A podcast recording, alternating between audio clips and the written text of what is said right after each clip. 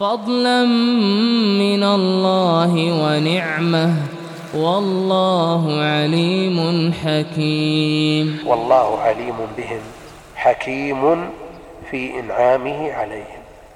الله جل وعلا عليم لا تخفى عليه خافية، عليم بما يصلحهم، بما يصلح كل فرد منهم، فتجده يعطي هذا ما يمنعه الآخر، ويعطي هذا ما ويمنع هذا ما يعطيه الآخر، ويعطي كل إنسان ما لو استعمله في حياته لانتفع به، لأنه عليم بما يصلح أحواله، حكيم في إنعامه عليهم، فتجده جل وعلا يعطي هذا الأموال، ويعطي هذا الذرية، ويعطي هذا الحفظ، ويعطي هذا الفهم، ويعطي هذا كذا، يعطي هذا اللون، ويعطي هذا إلى آخره، قوة في البدن.